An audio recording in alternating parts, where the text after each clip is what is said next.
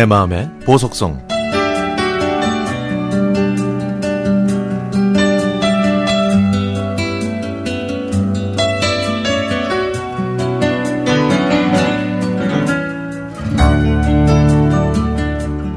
저는 1974년에 강화도에 있는 신설 고등학교에 입학했습니다. 그때 대학에서 화학 관련 학과를 졸업하시고 첫 부임지로 저희 학교에 오신 여자 선생님이 수학을 가르쳐 주셨는데요. 정성과 열정으로 저희를 대해 주셨고 정말 열심히 가르쳐 주셨습니다. 여름방학 때 선생님께서 방학 숙제로 교과서에 있는 연습 문제를 전부 풀어오라고 하셨는데요. 시골 학교 학생들이 거의 다 그렇듯 저도 방학 내내 집안일을 도와야 했기 때문에 공부할 시간이 많지 않았죠.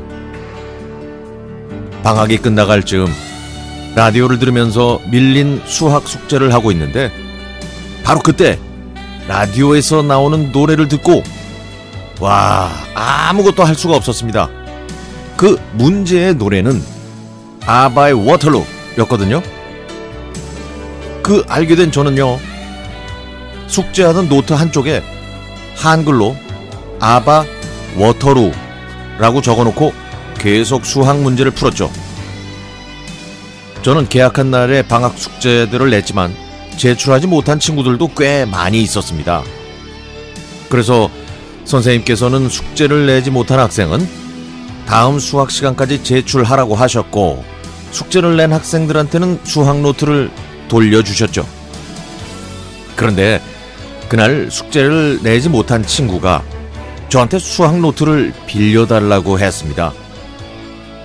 노트를 살펴봤더니 선생님께서 검사하신 표시가 없길래 제 번호와 이름을 지우고 친구 이름을 써서 제출했죠. 며칠 후 수학 시간에 선생님이 그 문제의 수학 노트를 들고 어, 들어오시면서 지난번 검사했던 노트가 다시 제출됐는데 누구 노트인지 알 수 없다고 하셨습니다. 선생님께서 저희들에게 눈을 감으라고 하시고 빌려준 사람은 조용히 손을 들라고 하셨지만 저는 선생님이 절대 모르실 거라고 생각해서 손을 들지 않았죠. 선생님은 대학 졸업하고 처음 가르치는 제자한테 많이 실망하셨다면서 결국 눈물을 보이셨습니다. 수업이 끝나자마자 저는 친구한테 자수하자고 했지만 친구는 제 제안을 거부했습니다. 저는 점심시간까지 생각해 보라고 하고 그때까지 자수할 생각이 없으면 나 혼자 가서 자수하고 용서를 빌겠다고 했죠.